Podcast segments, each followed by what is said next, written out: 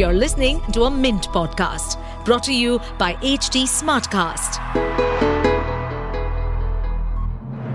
Good morning. You're listening to Mint Business News with me, Gopika Gopakumar. Here are the main headlines this morning.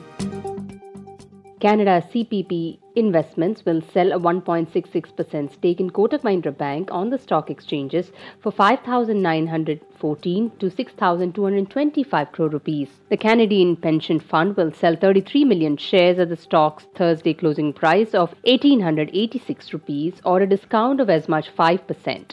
Kotak Securities will be the book builder for the transaction.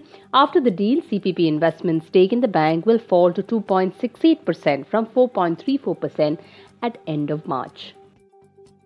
HDFC Bank has shortlisted veteran Arvind Kapil, its current retail assets head, to spearhead the home loans business post its mega merger with India's biggest mortgage financier, Housing Development Finance Corporation.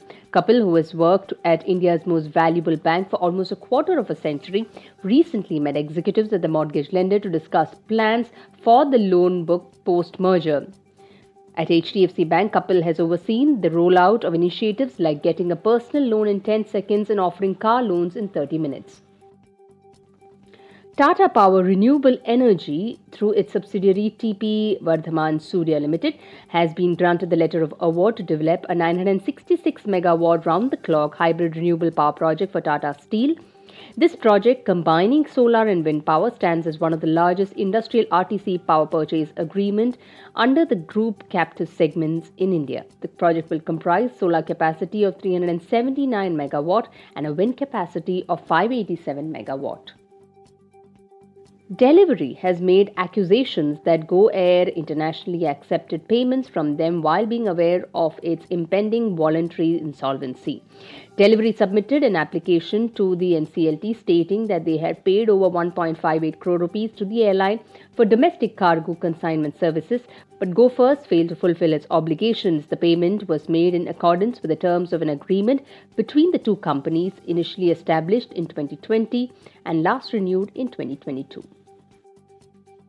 IIFL Finance is raising up to 1500 crore rupees through a public issue of secured redeemable non-convertible debentures or NCDs to fuel credit growth and debt management. The public issue of IIFL NCDs will open today and has a base offer of 300 crore rupees with a green shoe option to retain an oversubscription of up to 1200 crore rupees.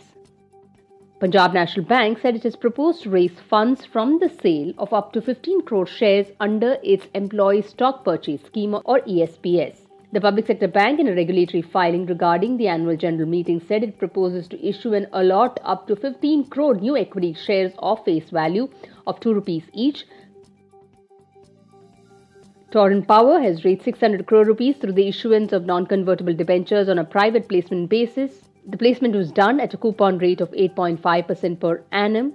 The company issued these non-convertible redeemable and non-convertible debentures of 600 crores at a coupon rate of 8.5% per annum. L&T Finance Holdings Board has declared a final dividend for the financial year 2023.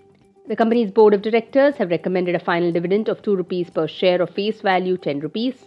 India's largest instant coffee manufacturer, CCL Products, said it has acquired six coffee brands, including Percol from Sweden based coffee roasters Löfbergs Group, in a deal estimated to be around 550,000 British pound. CCL has acquired six brands Percol Rocket Fuel, Plantation Wharf, the London Blend, Percup and Percol Fusion from Food Brands Group, a subsidiary of Löfbergs Group.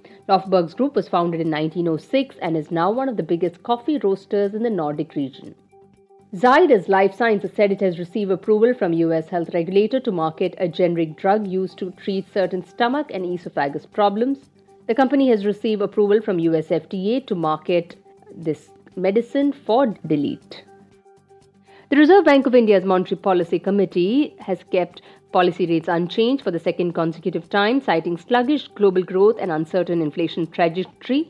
Given the risk associated with a weaker than expected monsoon, the decision to keep the repo rate unchanged at 6.5 was unanimous. However, only five MPC members voted to keep the policy stance unchanged at withdrawal of accommodation. Moving on to markets, domestic equity markets were volatile in intraday trade amid strong global cues. Frontline indices S&P BSE Sensex surged over 100 points to trade above 62,900 levels, whereas Nifty 50 climbed over 30 points to trade above 18,650 levels. In business term of the day, we look at call money. Call money rate is the rate at which short-term funds are borrowed and lent in a money market.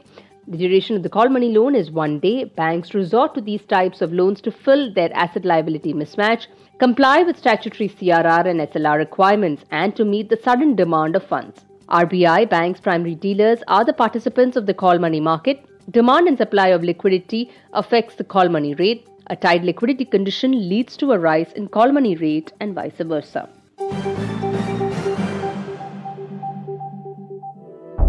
Stay updated on this podcast, follow us at HT Smartcast on all the major social media platforms. To listen to more such podcasts, log on to www.htsmartcast.com.